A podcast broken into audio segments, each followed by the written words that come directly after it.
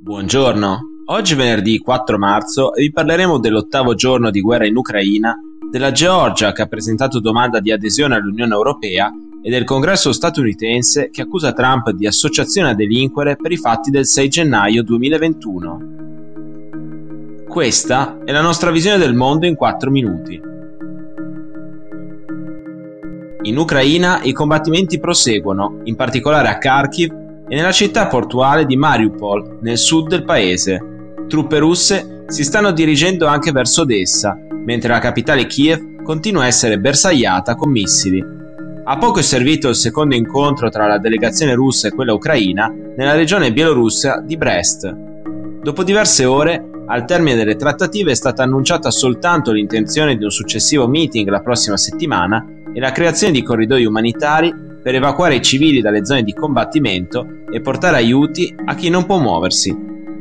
In otto giorni sono già più di un milione le persone che hanno lasciato l'Ucraina per cercare rifugio nei paesi confinanti, numero che è destinato ad aumentare con il protrarsi degli scontri. Per questo ieri il Consiglio dell'Unione Europea ha dato l'approvazione per attivare il meccanismo di protezione temporanea.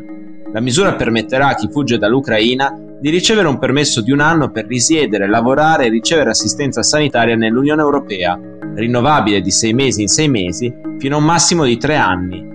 In serata è arrivato anche il verdetto del presidente francese Emmanuel Macron dopo una telefonata con il suo omologo russo Vladimir Putin. In un tweet, Macron ha espresso il timore che il peggio debba ancora venire, dato che Putin gli ha ribadito la sua grandissima determinazione a proseguire le operazioni militari in Ucraina fino a prendere il controllo dell'intero paese.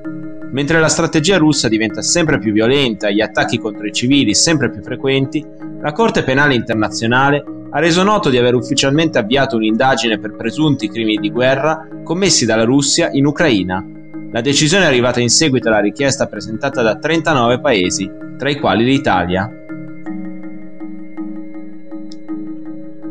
Ieri la Georgia ha fatto richiesta a Bruxelles di ingresso immediato nell'Unione Europea. Irakli Kobaidze, presidente del partito di governo Sogno Georgiano e attuale speaker del Parlamento, durante una conferenza stampa ha invitato l'UE a rivedere la nostra domanda in modo urgente e a prendere la decisione di concedere alla Georgia lo status di candidato all'adesione. Per Kobaidze L'integrazione della Georgia nell'Unione l'avvierebbe lungo un percorso che porterà il nostro paese verso un aumento qualitativo del benessere, della sicurezza e dell'occupazione della nostra popolazione. La scelta è anche dovuta ai timori dell'ex Repubblica Sovietica riguardo al vicino russo, in particolare dopo quanto sta accadendo in Ucraina, Già nell'agosto del 2008 le truppe russe si sono scontrate con quelle georgiane con il pretesto di difendere le autoproclamate repubbliche dell'Ossetia del Sud e dell'Abkhazia, regioni filorusse formalmente parte dello Stato georgiano. In pochi giorni di scontri, le truppe di Mosca sono arrivate a 80 km dalla capitale georgiana Tbilisi, costringendo il governo del paese a una pace che di fatto lo ha costretto a riconoscere lo status quo, con le due repubbliche fantoccio di Ossetia del Sud e Abkhazia che occupano quasi il 20% del territorio georgiano. L'anno scorso il governo di Tbilisi aveva annunciato l'intenzione di presentare la sua domanda di adesione all'UE entro il 2024, realizzando un proposito contenuto anche nella Costituzione del paese. La Georgia ha già firmato con l'UE accordi di libero scambio e viaggi senza visto per i suoi cittadini per brevi soggiorni nell'area Schengen, ma negli ultimi mesi molti cittadini avevano criticato il governo per aver rallentato l'iter di avvicinamento a Bruxelles. La Commissione del Congresso degli Stati Uniti, che indaga sull'assalto al Campidoglio del 6 gennaio 2021, sostiene che l'ex presidente Donald Trump e diversi membri del suo staff abbiano tentato di ribaltare i risultati delle elezioni presidenziali del novembre 2020. Per i membri del Congresso che formano la Commissione, Trump e il suo entourage sarebbero responsabili di tre reati.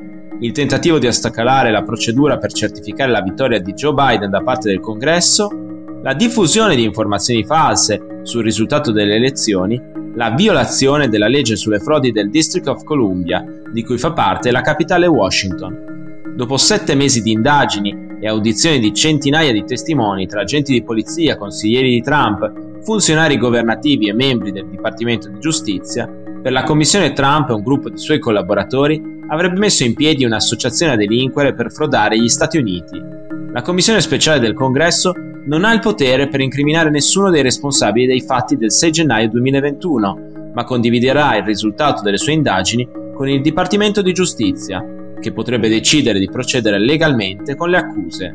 Durante l'assalto al Campidoglio, cinque persone tra agenti della pubblica sicurezza e manifestanti hanno perso la vita e più di 140 sono rimaste ferite. Altri quattro agenti costretti a gestire la folla di assalitori quel giorno si sono suicidati a causa del trauma psicologico subito in quelle ore.